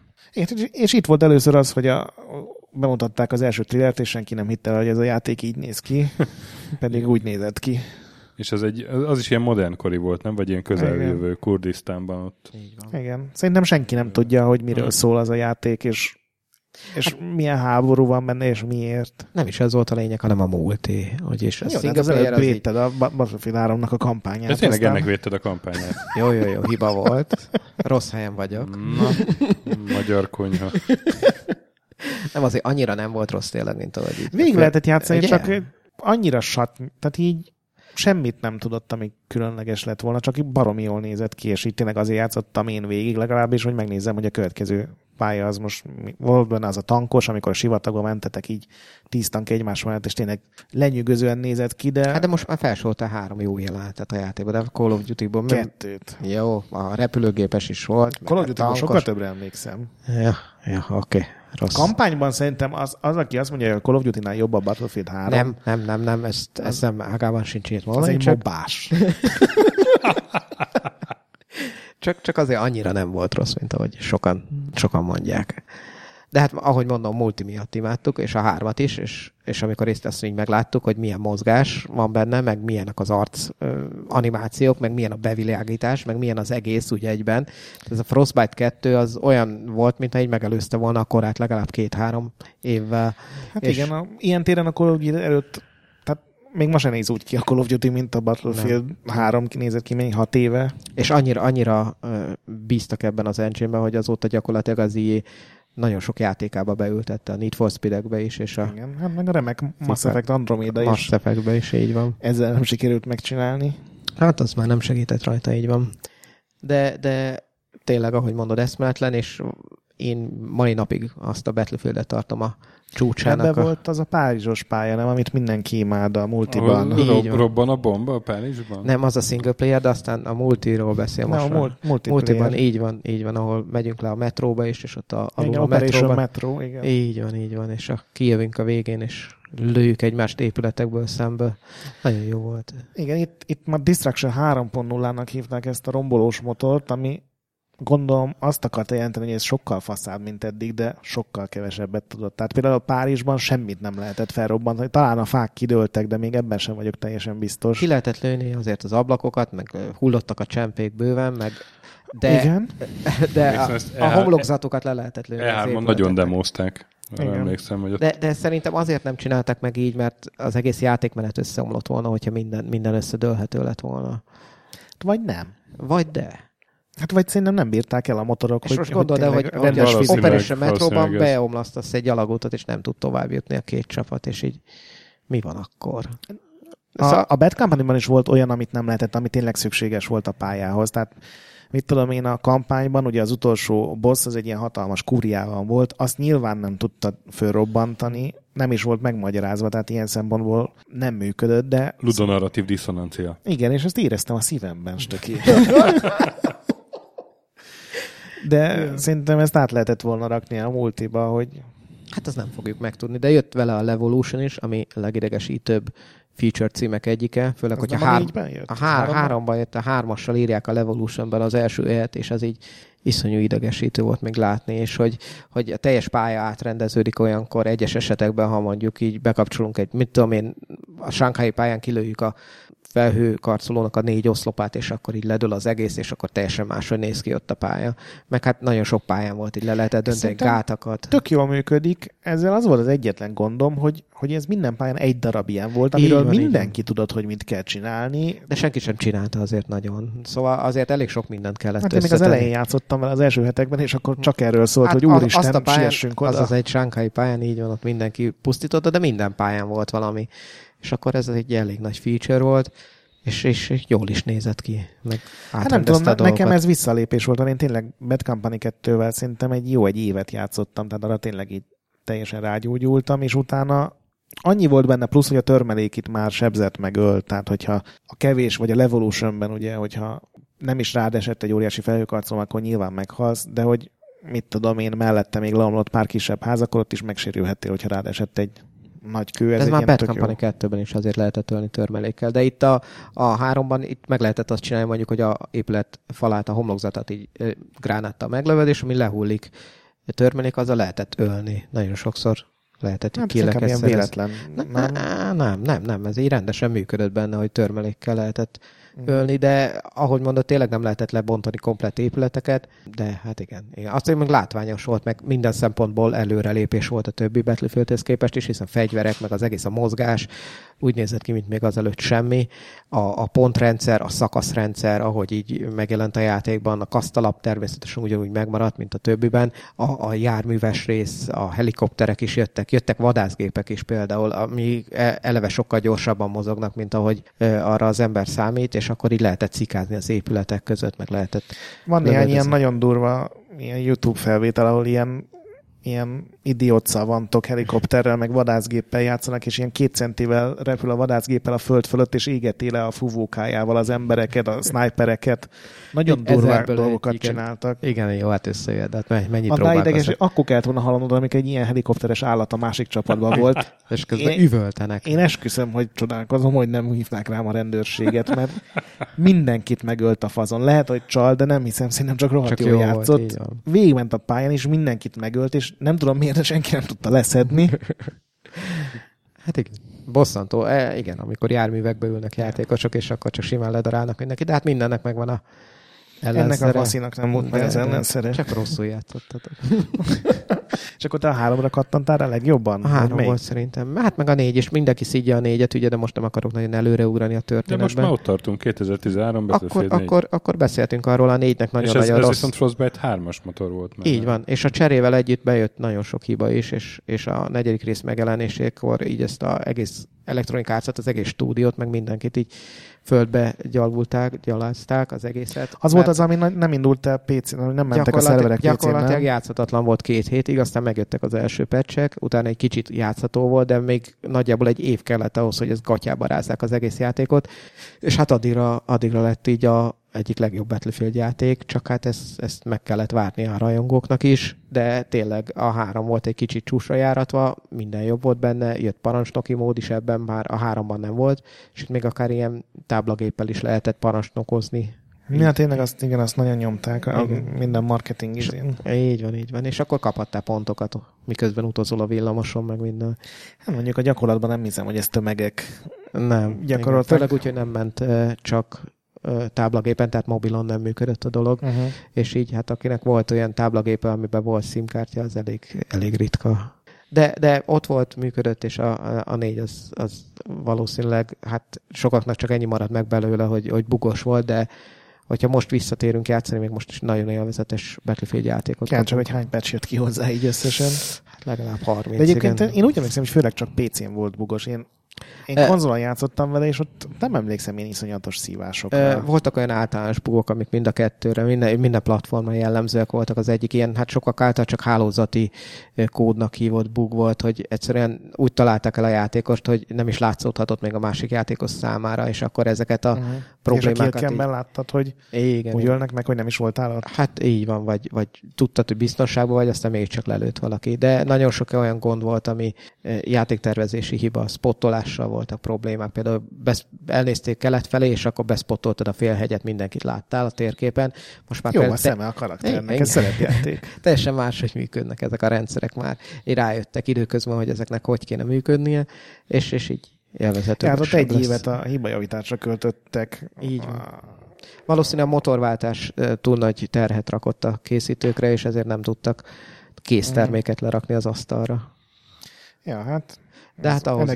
ennek már ilyen végtelen mennyiségű kiegészítője jött ki. Igen, azt kihajtuk az előzőn, és a 3-nak is, és a 4-nek is jött 4 DLC-je. Itt már a Season Pass-ek is megjelentek, tehát gyakorlatilag 2 játékot kellett kifizetned ahhoz, hogy több éven keresztül játszassa a játékkal, és akkor mindegyiknek a tartalma nagyjából megegyezett. Mindegyikben volt 4 pálya, 2 új jármű kb., meg 4 új vagy 5 új fegyver, új assignmentek, ilyen feladatok, amiken keresztül meg lehetett szerezni az új fegyvereket. Nagyon jók voltak mindig az újdonságok, de igazából tényleg itt is az volt a probléma, hogy csak azokkal együtt játszhatták, akiknek meg volt a prémium, és azért ez egy szűk kör volt. Így... Igen, valamikor ingyenesítették azt hiszem a Battlefield 3-nak a Season Pass-ét, és megpróbáltam letölteni így ugye az egészet, és ugye az alapjáték már telepecselve, meg a 4 kiegészítő, vagy 5, és ilyen 120 gigát kezdett el letölteni, igen. És akkor azt mondtam, hogy akkor ez most nem. Igen, most a Battlefield 1-re ma reggel néztem rá, hogy mennyit nyom a vinyón, és ilyen 70 gigánál tart, és még csak... Csak egy DLC jött ki, nem? És csak egy DLC jött ki, úgyhogy nem fukarkodnak ott se a méretekkel. Ja. De hát ez van. Ez 2013. Egyébként érdekes, a Battlefield 3-at Iránban, a Battlefield 4-et Kínában tiltották be. Miért? Hát, kínaiakat ölünk. Mert volt egy China ölünk. Rising nevű DLC-je a Battlefield 4-nek, amiben a felkelő kínaiak ellen kellett odaverni, gondolom. Azért tiltották be, mert rossz címben tünteti fel a Kínai Népköztársaságot, ez a hivatalos Wikipédia. Na, 2015 Battlefield Hardline. Elértük a mélypontot. Igen. Amit ugye a Visceral Games fejlesztett. Szegény Dead Space után ezt kapták. Igen, és ez az általad említett ilyen rablópandúros. Pindurpandúros. Nevezzük. Pindurpandúr játék, igen. Azt nem is tudom elképzelni, az hogy működött. Mint a csébe, a terroristák, meg a antiterroristák. Tök ugyanúgy működött, mint a Battlefield, csak nem az orosz katona volt szemmel, hanem egy ilyen maszkos rabló. Meg nem az európai katona volt, hanem az amerikai rendőr egyenruhás. De volt egy olyan játékmód, ahol mind a ketten pénzt loptak, az volt a legviccesebb. És voltak harckocsiaik a rossz fiúknak is, meg a jó fiúknak is. Igen. Meg a single player kampányból az ragadt meg, hogy volt vagy 150 bilincsem, mert nem kellett mindenkit lelőni, hanem így le is lehetett tartóztatni az embereket, és mindenkit meg kellett bilincselni. Én ott installáltam majdnem, amikor ugye ez Floridában játszódott, meg Kuba környékén, és a dzsungel, vagy a mocsárban egyszer volt egy nagyon szar küldetés, hogy ilyen hajó, tudod, az a ilyen légfúvókás hajóval kellett menni, és volt egy QTE harc egy aligátor ellen, és a víz alatt le QTE harcoztad az aligátort a késeddel. Ez borzalmasan hangzik. Igen, azt mondom, hogy ott felszisztentem kicsit, hogy ezt nem hiszem el, hogy a Dead Space-esek csinálták. Annak a játéknak nagyon nem kellett volna Battlefield franchise alá tartoznia. Hát így elfért volna a piacon. Melyik franchise bírta volna el a QTE aligátor harcot a mocsárban? Csak simán a Hardline. nem kellett volna el semmi. De hát gondolom le akarták nyomni az akkor riválisokat. Mário, nem? Ez elbírta volna. Nem, Mário nincsen QTE, te állat, az egy jó dolog. Most már csak tét nélkül trollkodok. Ez a legjobb egy informatív podcastnél, amikor valaki így nyíltan föladja már. Ja, szerintem a Hardline az egy katasztrofálisan nagy szemét volt. Tehát az... Ebben egyetértünk, tökéletesen. Minél többet játszottál vele, annál rosszabb. Én még próbáltam neki, de tényleg amikor... Az volt egy olyan játékmód, hogy középen van egy bank, és ott ugye van egy széf, és onnan lehet pénzt lopni, és a rendőrök is ugyanúgy lopták, mint a pandúrok, amiben nem azt mondom, hogy lopták, irreális. Ők megmentették a pénzt, igazából ők vitték a páncélkocsihoz, hogy utána... Na jó, hagyjuk. Nem rossz volt tényleg. Na viszont ugyanebben az évben, 2015, Star Wars Battlefront. Igen. És ez egy Frostbite-os, ugye, mert ezt már a DICE csinálta. Hogy itt 10 év kimaradt a Star Wars Battlefrontokban, és aztán a DICE-hoz került a dolog. Ez tudod ennek a hátterét? Mert én ezen mondjuk meglepődtem. Hát a LucasArts, amíg létezett, addig még kétszer megpróbáltak. Igen, azokat olvastam. Battlefront 3-at csinálni, Aztán ugye a LucasArts bezárt, a Disney közölte, hogy őket nem érdekli ez a játékkészítés most éppen, úgyhogy licenszelik a dolgot, és hát az EA megvette a Star Wars jogokat, és nyilván a legelső, ami mindenkinek az eszébe jutott, hogy mi lenne, hogyha DICE csinálna egy Battlefield frontot. Csináltak hozzá egy új fejlesztőcsapatot, ezt Los Angelesbe csinálták, pár ilyen Battlefield veteránt oda átraktak, és gondolom megmondták nekik, hogy srácok, van 2 évetek, nézzen ki rohadt jól, nem kell bele tartalom, és így is lett. Igen. Ezzel játszottam, képzeld. Na, hát ez sem a csúcspontja a DICE karrierjének. Úgy jól nézett. Ez olyan fél óráig rohadt jó játék volt. Olyan játéktermi hangulat, nem? Hogy így bedobsz bele 5 zsetont, igen, és utána... és aztán... igen. És aztán ennyi. Aztán nem történt semmi új dolog, csak mindig jött egy szuper Luke Skywalker, aki lekardozott, vagy a semmiből kaptam egy TIE Fighter találatot, általában ez kettő közül valamelyik. Igen, hát nagyon furcsán jött ki szerintem az új Battlefield közönségnek, mert hát tök más volt egyébként a játékmenet a lézerfegyverek miatt, meg egy csomó dolog miatt, de hát mégiscsak egy közös felvevőpiac volt, és ugye ezek a hősi karakterek, akik általában fénykarddal, vagy valami nagyon durva lézerpisztolyjal. Hát hívták fel, igen. Lehetett venni ilyen kis ikonokat a pályáról, és akkor előhívtál ilyen hős karaktereket leját, vagy igen, meg a járműveket is ugyanígy kaptad meg, hogy véletlenül. Igen, azok is ilyen pick-upok voltak, és akkor lehetett ilyen lépegetőt, ATS-t vagy ilyet. De a lépegető az el tudta tiporni a szuper karaktert is. El is. Ja, van az a videó.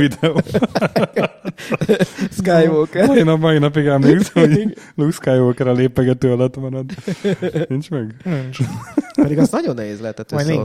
Igen, az egy ilyen fix mozgású volt az a lépegető, tehát ott nem is nagyon lehetett irányítani, csak az, hogy merre lőjél. Aha, vele. Az egy ilyen céllövöldölt, ilyen morhon. Csak az Star Wars környezetben. Szóval nem sok esély volt, mindig ilyen 5-6 másodpercig éltem abban a játékban, az kicsit frusztráló lett. Főleg úgy, hogy nem nagyon volt benne semmi, amit így feloldható.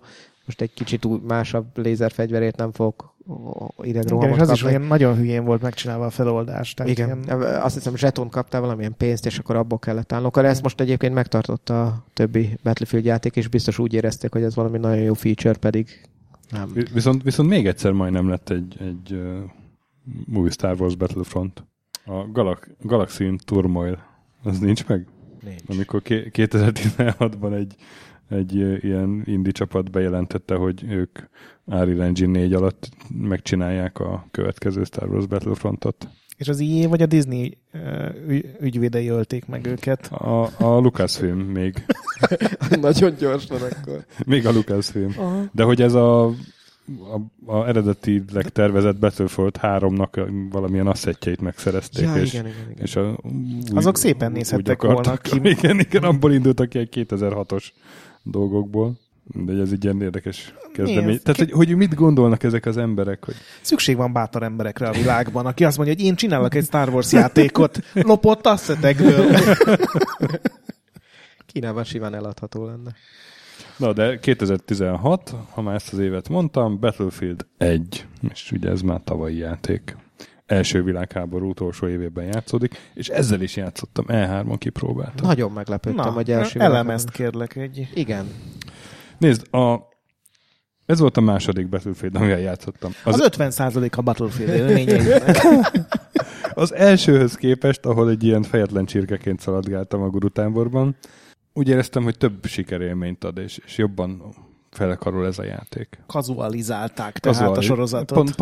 Pontosan, és így, nekem ez így jobban tetszett. Értem. Gondolom, nektek pont ez nem. Nem, mondom. Én egyáltalán. Nekem nincs bajom, az egy semmi. Ja? Nagyon hülye neve van, de... igen. Azt nem értettem, hogy miért ez a neve. Az első világháború, és itt megálltak. Tehát ez a brainstormingban így a köszönés meg a kávé után az első mondat volt, és elfogadta mindenki. Hát jó. Az első értelmes, sima Battlefield kampány, ugye ilyen rövid... Na, értelmes kampány. Battlefield 1-ben. Hát sokkal jobb volt, mint a korábbiak. melyik jelenet, amikor zeppelineken, a hátokon, a lángoló zeppelineken rohangálunk, és ugrálunk egyikről a másikra, és lőjük le a csapatokban támadó zeppelineket. Vagy igen. Az, amikor a végén a főszörny... Főszörny? Hát főszörnynek nevezem az ilyeneket. Egy ilyen boss fight van, egy óriási páncélozott vonat, amit kisiklatunk, gyakorlatilag ezzel megsemmisítettünk volna, de nem. Az ágyúi még aktívak, és ilyen komplet boss harcot kell lerendeznünk vele. De Krisz, a Battlefield sosem egy valóságszimulátor volt. Jó, szóval ez épp így... Épp akartam mondani, hogy lángoló léghajó még rengeteg időd van rohangálni. Aha, jó, oké. Láttátok a Hindenburg katasztrófát? Az nem. Videón? Nem, az igazi. Aha. Rettenetes volt szerintem az a kampány. Pár másodperc alatt. Így próbáltak mindenbe belenyúlni, nem is egy sztorivonal volt, hanem sok apró. Pont ez működött benne, hogy mire meguntad volna, meg szar lett volna, már máshol voltál. De pont ez nem működött, mert megpróbáltak mindenbe belenyúlni, és mindenből csak egy picit kaptál, egy-egy órát. És akkor mire kiderült volna valami a történetből, addigra jöhetett egy teljesen történet, másik. Ez a világháború, hát ezt tudod, hogy mi lett a vége. Jó, hát akkor az lett volna, az elején volt jó, amikor így lelőnek, és akkor rögtön egy új játékos. Jó. Itt majd vágjál. Miért? Nem kell. Miért? És a múlt is jó volt. Az Operations főleg. Én azt nagyon szerettem. De akkor ez egy kazualizált Battlefield volt? Nem mondanám azért. Meg vannak az alapok, tehát ugyanúgy csapatjátékra van kihegyezve az egész. Csak én éreztem úgy, mert hozzám hasonló fogalmatlan újságírókkal játszottam.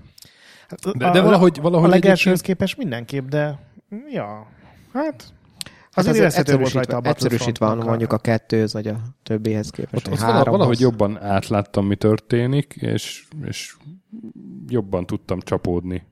Ahogy te mondod, hogyha 3-4 ember összeáll. És néha így oda mentem ilyen 5. embernek, és valami hasznos dolgot csináltam. Hát a járműbeszületés is például sokat egyszerűsített, rögtön le lehet foglalni az elején. Szóval egy csomó dolog így járműbeszületés. Hát nem kifejezés, de ezt így hívják. Spónolásnak szomorú élet kezdődik így. Te nem születtél járműből? Mint egy animében a világ legjobb ilyen mechanikusa. Ilyen. Autóban született egy hegyen hatalmas vihar közben. Anyám járműbe szül. Jó van. A szeplőtelen fogantatás és a járműben születés.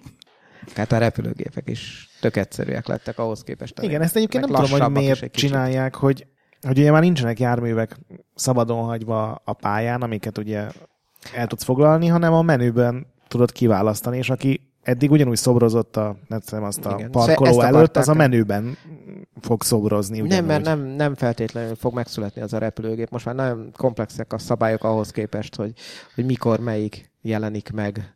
Hát jó, de aki eddig ott várt, az most is ott várt, csak most már a menüben vár. De nem olyan erősek ezek a járművek ahhoz képest, ami mondjuk a 3-ban, meg a 4-ben volt. Mondjuk vannak harckocsik, de csak akkor... A harckocsi nagyon erős volt. Akkor ütős, hogyha van tényleg, aki javítja, mert egy kicsit kinézel vele egy hegyoldalra, ahol így mindenki rád lát, akkor itt tényleg pikpak szétszednek. De... Én harckocsiban nagyon hatékony tudtam lenni, de tényleg kellett hozzá javítani. Hát az mondjuk alapdolog, hogy valaki javítja jó, a tankot. Jó, de egy ilyen random játékosokkal körülveszed magad, akkor az annyira nem alapdolog. Miért segítsen neked bárki? Tehát, hogy te neked 1 millió pontod legyen. Hát ő is kap pontot, mert ugye kap asszisztot, ha ül a tankban, meg a közben javítja. Látja a kis oldaladat, hogy így a hegesztő pisztoly megy. Hát nem olyan izgalmas meló az azért. Igen, az néha ültem tankban, az a világ legunalmasabb dolga, hogy egy 2 négyzetcentis ablakon nézel ki. Igen. De tényleg a fegyverek, hát elég érdekesek, sok még éppen, hogy még csak papíron létezett. Ez úgy hallottam egyébként, ez volt a legnagyobb kihívás a készítők számára, hogy annyi fegyvert beletegyenek, ami valójában nem is nagyon használtak ezeket a fegyvereket. És engem ez abszolút nem érdekel, hogy meg az ilyen állókok hozzá, de azért itt ezen a téren egy kicsit féltem, mert nem lehetett itt például kivenni a függőleges markolatot a fegyverhez, meg a holografikus irányzékot. Nem nagyon voltak olyan célok, amik így előre röpítenék így a kedvemet ahhoz, hogy játsszak, de mégis előre tud vinni a játékélmény, mert nagyon látványos, nagyon szép. És... Mondom, még az őskori Battlefield is működhet. Hát ezek után már igen. Elhiszem. +2-es szakóca, Obsidian éllel. Itt ugye a Levolution eltűnt, és a dinamikus időjárást vezették be, igen. Hogy néhány pályán köd van, meg... Ez is tök random változik, igen, hogy mit kapunk. Néha, tehát előnyére Jó néz ki. Egy csapatnak az, hogy a ködben előre tudnak menni, úgyhogy nem veszik őket észre. Uh-huh. Meg vannak ezek a Behemoth nevű járművek, amik így a vesztes csapat számára így megjelennek egy idő után, ilyen nagy páncélozott vonat, vagy egy óriási Zeppelin, amivel tudnak bombázni. Jó pofa dolgok ezek is, de nem, az Zeppelin rohadt tápos, az egy csomószor azért tényleg megfordította a harcot. Igen. Hát a vonatot, azt hiszem két pályán van, azt elég könnyű volt elkerülni. Ott is az van, hogy az első ember, aki beleül, és aki a pilóta kabinban van, ő vállán nyugszik ott minden, mert ha ő béna... Igen. Szóval, hogyha ő béna, akkor az hiába tologatja azt a vonatot. Nem fogja de hát tudni. Egy béna ember nyilván nem vállal egy olyan feladatot, ami... Nyilván, igen. Nyilván repülőt csak az viszel, aki tud már repülni. Ők az első 30 szintet gyógyítással töltik, hogy a jó játékosokat igen. jutalmazzák. Nekem nagyon tetszett. Van ez az Operations játékmód, ami több pályán keresztül zajlik tulajdonképpen. Igen. És a több pályát, tehát 2 vagy 3 pályát alatt kell a védőknek elfogyasztani annyi támadói életet, hogy a végén ők nyerjenek. Hát félig meddig ilyen rás-szerű dolog. A rás és a Conquest-nek az ötvözete, ez elég és több pályán keresztül zajlik, ami igen. tök jó benne, hogy tényleg így... És iszonyú hangulatos, ahogy odébb megy a front, akkor a fügy szó, vagy megszólal, és akkor mindenkinek vonulnia kell. Nagyon jó az egész. Szóval ahhoz képest, hogy első világháború, és mindenki hogy félt attól, hogy első világháborús játékot csináljon egészen idáig. Én nem értem, hogy miért féltek. Tök nyilvánvaló volt, hogy egy játszható dolgot fognak csinálni, ami ugyanolyan, mint a korábbi Battlefieldek, csak máshogy néz ki kicsit a tank, de hát most nyilván ugyanúgy raknak bele hát tankot. Aki az első világháborúról gondolom, az a lövészárkos csatatereket képzeli el maga előtt, és úgy gondolták, hogy ez nem való játékba. Nincs is benne. És így van, ők is elkerülték ezt a dolgot. Szerintem az első megbeszélésen ez volt, hogy most miért csináljunk ilyet, de hát majd mi megmutatjuk, hogy ez nem olyan, meg nem olyan. Van benne lángszóró, meg van benne ilyen mérges gáz valahogy, azt nem is tudom már, hogy lehet a mérges gáz támadni. Kis gránáttal. Igen. Szóval akkor föl kell venni a... Hát beállíthatod, ez ugyanúgy állokolhatod ezeket a gránátokat így pénzből, mint a Battlefrontban. Csak meghősi karakterek is vannak. Azokat is fel lehet tenni, ilyen felszereléseket. Tehát ez hasonló, mint a Hero Pickup, ahogy mondtad a Battlefrontban, csak felveszel egy ilyen kitet, és akkor az nagyon tápos. Sokkal hülyében néz ki, mint a Star Warsban. Engem így zavart. Meg nem alig látsz, mikor magadra húzod mondjuk a lángszorosnak a maszkját, és akkor azzal kell... Ez mindig úgy zajlott, hogy amikor én láttam egy lángszorost, az így tucatjával terítette le az embereket, igen. amikor egyszer én megszereztem, azonnal hátba lőttek, és igen. valamiért meghaltam. El kell menni az épületek közé, olyan szűk területekre vele, és csak ott így szembe találkozol valakivel, azt egy kicsit megpörkölöd. Tip hát of the day. Én ölni akarok. Hát... Nekem a Battlefield 1 tetszett ilyen kazuális szinten. Nyilván, hogyha rálettem volna gyógyulva a BF3-ra vagy 4-re, akkor nem biztos, hogy tetszene, de nem volt csalódás. És idején a Battlefront 2, Star Wars. A második Battlefront 2. Igen. Ami megint olyan volt a trailere, hogy ezt nem hiszem el, hogy így néz ki. Aha. És most a Gamescom alatt kijött az űrharcos trailer, és az is úgy nézett ki, hogy úristen. De hát trailerből nagyon jókat tudnak összerakni a DICE-osok. Igen, ez úgy néznek ki. De hogy tényleg úgy szokott kinézni. Tényleg. Na. Azért ott egy ilyen versus reality trailert megnéznék, hogy néz ki a valóságban. Azt így néz ki a trailer, így néz ki. Nem. Mondjuk a játékban hogy néz ki ugyanaz a jelenet, amikor így látod az űrhajót hátulját, és akkor 3 másodperc múlva jönnek a gyerekek és lelőnek. Egyébként az ilyen űrharcos trailer tényleg fantasztikus volt, és az első részben az evokos trailer is iszonyú jó volt, de amikor így elkezdtél játszani, akkor így az közösen volt ahhoz. Hogy nem mutatja meg úgy a szépségét, hogyha nincs ez így megrendezve. 8 éves gyerek a trailerben, aki üvölt folyamatosan, meg fingó hangokat ad ki, ez mondjuk érthető valahol. Teljesen más a játékélmény, mint a trailer. Ott köszönő viszonyban. Németül káromkodó. Meg egy oroszul üvölt alá. Nincs voice chat. Mint az őszinte reklámok. Szóval nem. Én nem hiszek a 2-nek se. Chris. A trailer olyan volt, hogy becsapott az első részben. Így megy ez. De ez játéknak a legjobb arcát mutatják. De ez különösen. A tamponreklámban se véletlenül kék festéket használnak. Köszönöm a hasonlatot.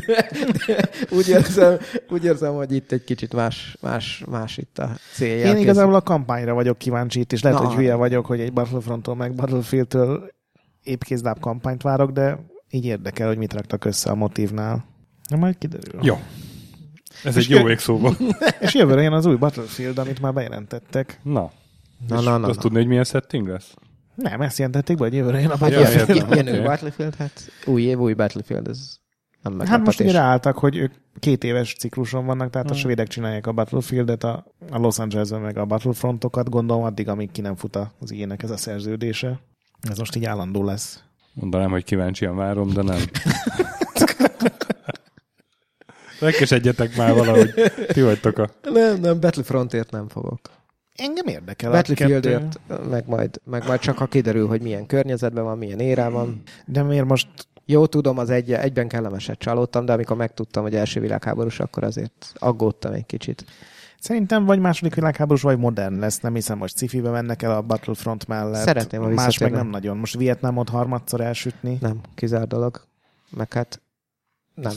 Szerintem sci-fibe mennek el. Nem mennek, de köszönöm, Stoki. A biztatást, nem? És a második világháború a legesélyesebb, most így úgy látom. De hát nem csak tudom. Az megadta a Call of Duty után fog furán kinézni. Hát elfértek eddig is egymást. Nem volt még Battlefield 1944 című játék. Az lenne a jó cím, és ott már egy csomó érdekes. Sőt, 45? Lehetne egy alternatív múlt is. Milyen király lenne. Mint a Codename Eagle? Mint a Wolfenstein, így van. Vagy Battlefield Cyberpunk, és az milyen király lenne egy ilyen Terminátor jövőjében. Na jó, tegyük le a mikrofont. ne, hát beszéljük még róla, kedves vendégünkről. Nem kell. Mi történt veled az elmúlt 2 évben, amióta mikrofon volt. Előtt találkoztunk, bizony? Majdnem 2 éve. Büszkén jelentem, Stöki, csak neked, letettem a Dota 2-t. Úristen. És mit vettél fel helyette? Egy csomó pénzbe eladtam, egy csomó minden. És pluszba kerültél, hogy mindent bele gondolsz? Plusz áfenét. Ugye arra emlékszem, hogy ki kellett sípolnom, hogy hány eurót költöttél erre. 1000 fölött volt, és visszajött most. Most megint kisípoljam? Vagy... Most egy csomó. Ildikó nem hallgatja? Nem. Meg hát megosztjuk ezt egymás közt, érted? Tudnék most venni pár PlayerUnknown's Battlegroundot. Az milyen jó lenne, ha vennél még párat. Stökinek gondoltam. És semmilyen mobára nem gyógyultál el? Hát nem. Viszont volvozni? Kicsit Heroes of the Storm, de hát a Heroes of the Storm az már nem annyira moba. Azt én nem fogadom. Akkor mi? Istenem. Jó, de tényleg. Tehát letetted a heroint, és rászálltál a kokainra? És? Vagy a metre. Az alkoholistát nem a mennyiség teszi, hanem a rendszeresség. Aha, értem. De hát te még nem vagy gyógyult, de elindultál egy jó úton. Egyébként másik pozitívum, hogyha meg akarnád kérdezni, mivel játszok most, Starcraft Remastered. Nem akartam megkérdezni, de jó. Ugye? És milyen? Tök jó. Na jó, hát nem annyira tök jó. Minden szebb, minden csicsásabb, de igazából ugyanazt a játékot kapod, úgyhogy miután én már 4-szer végigjátszottam mind a két Star Wars-t, így annyira nem hoz lázba, de szép és jó. Tesztelni kell. Star Wars, Starcraftot, jó? De az megjelent? Starcraft, a remaster? Igen, most. Aha. Ó, bazd meg, az nekem kell olyan. Ja, 15 eurócska. Mert veszem, játszom, hülye. Hol van? Fent a Blizzard Store. Battle.net. Volt értelme az adásnak a Stöki számára is. Hát, ezt veszem meg. Ez már annyi az idő, hogy megjelent. Na, megyek fel Battle.net-re. Ez az igazi Battlefield. Ne felejtsd a menüben bekapcsolni a HD üzemmódot. Milyen? HD. High Definition grafikát, és akkor sokkal jobb lesz. 16:9-ben is játszhatsz már, nem kell 800-600. Szíves. Szóval ennyi történt valami. Biztos, hogy csak ennyi történt veled? Csak ennyi történt veled, szerintem. Tényleg csak ennyi. Biztos, hogy nem édesíti az ételed más dolog? Nem. Életed, bocsánat, kicsit, nem ételed. Kicsit World of Warcraft-hoz szoktam még. De hát meg nem lettél te főszerkesztője? Mi a piros arany az életed? Meg a főzős magazin, az most elég sok. Milyen főzős magazin ez? Mi a címe? Szabad? A Prima konyha magazin. Persze. Prima konyha. Aha. És mi a viszonyod ezzel? Hát így főszerkesztgetem, igen. Főzőszerkesztgetek. Ja, jó, ez jó volt. Igen, szóval van egy kis konyhánk ott a szerkesztőség mellett, ott megfőzzük az ételeket, lefotózzuk, megírjuk a receptet. És utána mész datázni, vagy hát hírozok. Először megcsinálják az ételt. Megesszük az ételt. És ez melyik konyhát követi? Tehát ez a hipster kézműves, vagy a Benke Laci bácsi féle mindenbe vegetált? Erre most óvatosan válok. Vagy egy ilyen nagyon experimentális, mint amit mi üsztünk a koleszba annak idején. Amire szükség van, azt a konyhát követi. Svéd-kenyai fúziós. Értem. Ketchup nincs azért, de vegetát azért... használtok? Nem. Leveskockát? Nem. De az igyekszünk tényleg jó kis recepteket adni, de nagyon jó, nagyon régi magazinról van szó egyébként, csak nemrég került hozzánk, és hát így nehéz utána most így újat mondani? Hát nem is csak az újat, mert inkább az, hogy... Avokádókrém? Volt. Pedig a te gasztromagazinos tapasztalatoddal. Hát a főzőcskéztem azért már. Hát azért a Krisz evett már életében. Ezt-azt. De hát azért tudok még én is újdonságokat mondani néha a szakácsnak. De mindegy, együtt csináljuk a dolgot. Rakjál és... bele zsírt, Jenő! Ne olajja! Ezen például meglepődött.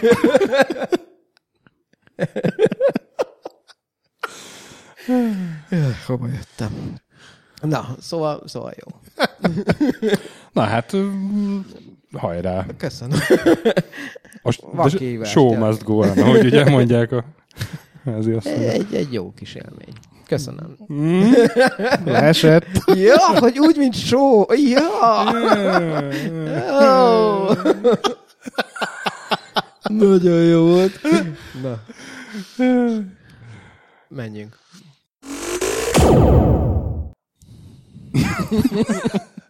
Na hát, igen. Sziasztok. Egészségetekre. Jó étvágyat az ebédhez.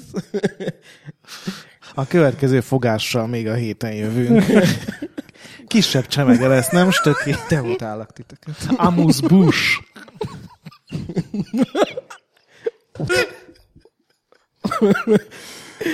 Istenem, az a baj, hogy ez csak nagyon vicces.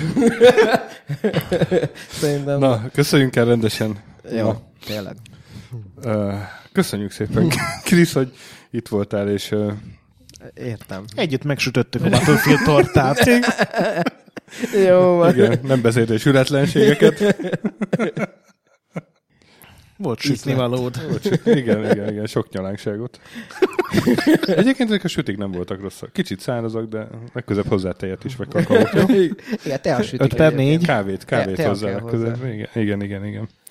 Még pont annyira nem jó, hogy elkérjem a receptjét, de ígéretes kezdet ez is. A kolbászokat jelentem, Csocsó vitte haza, úgyhogy csak azért nem hoztam azt is. Ezt kár volt elárulni.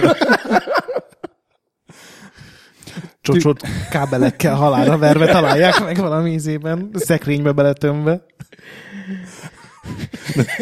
Neked ilyen kábelfixációd van? Már másodszor mondod a kábelekkel a gyomverést. Ez egy régi fantáziád. Nem, régi élmény. Vagy élmény? Nem. Egy terápiás babán meg tudod mutatni, hogy...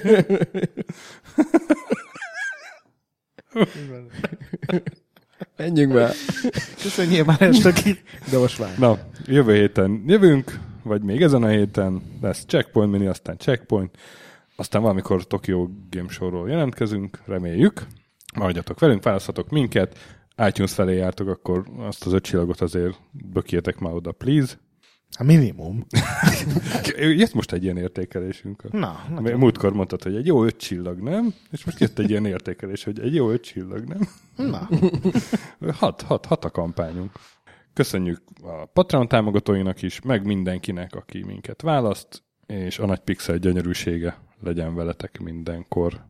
Sziasztok! Sziasztok! Sziasztok! A végén ez mennyire szétesett? Hát nem kellett volna vicces sütőt hoznom!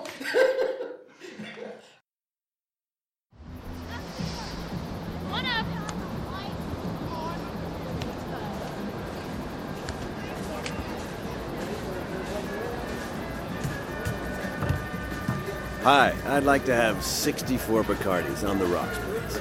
Si, senor. All for you? Yes, all for me, thank you. Wow, well, how do you want to carry them? With my bionic arm.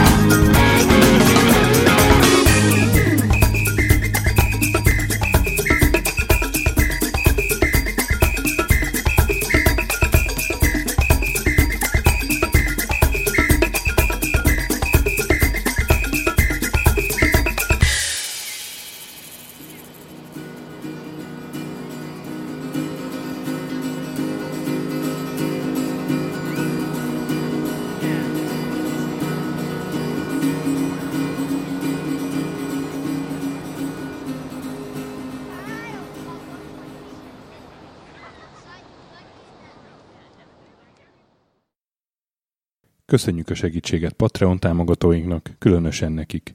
Király Ernő, Konszkript, Kis András, Dester, Szarácsi Bálda Réten, Joda, CPT Genyó, Kínai, Gala, Kenobi, Gatz, Andris 123456, Hanan, Pumukli, a Vakondok csapata, Edem, Csikó, Nobit, Stomfi, Sogi, Siz, CVD, Gáspár Zsolt, Tibiur, Titus, Hozé Amnézia, Csati, Gera, Bert, Molnár Zsolt, Hollósi Dániel, Balázs, Zobor, Csiki, GCIST, Suvap, Stank Szabolcs, Kertész Péter, Daev, Makai Péter, Kviha, Dvorszki Dániel, Vidra, Barni, Di Patrone, Jaga, Tom, Inzertkoin Egyesület a videójátékos kultúráért, Maz, Mozóka, Mr. Corley, Tryman, Mun, Joff, Nagy Gyula, Köles Máté, Gergely B, Sakali, Norbradar, Sorel, Naturlecsó, Győri Ferenc, Devencs, Kaktusz, BB Virgó, Gabez meg Kolis, Lavkoma Makai, Jed, a Konnektor csapata, Kalázdi Tamás, Apai Márton, Balcó, Alagi úr, Dudi, Pató Lőrinc, Judgebred, Müxis, Gortva Gergely, László, Simonzé, Kurunci Gábor, Opat, Jani bácsi, Szalonna és Dabrowski Ádám.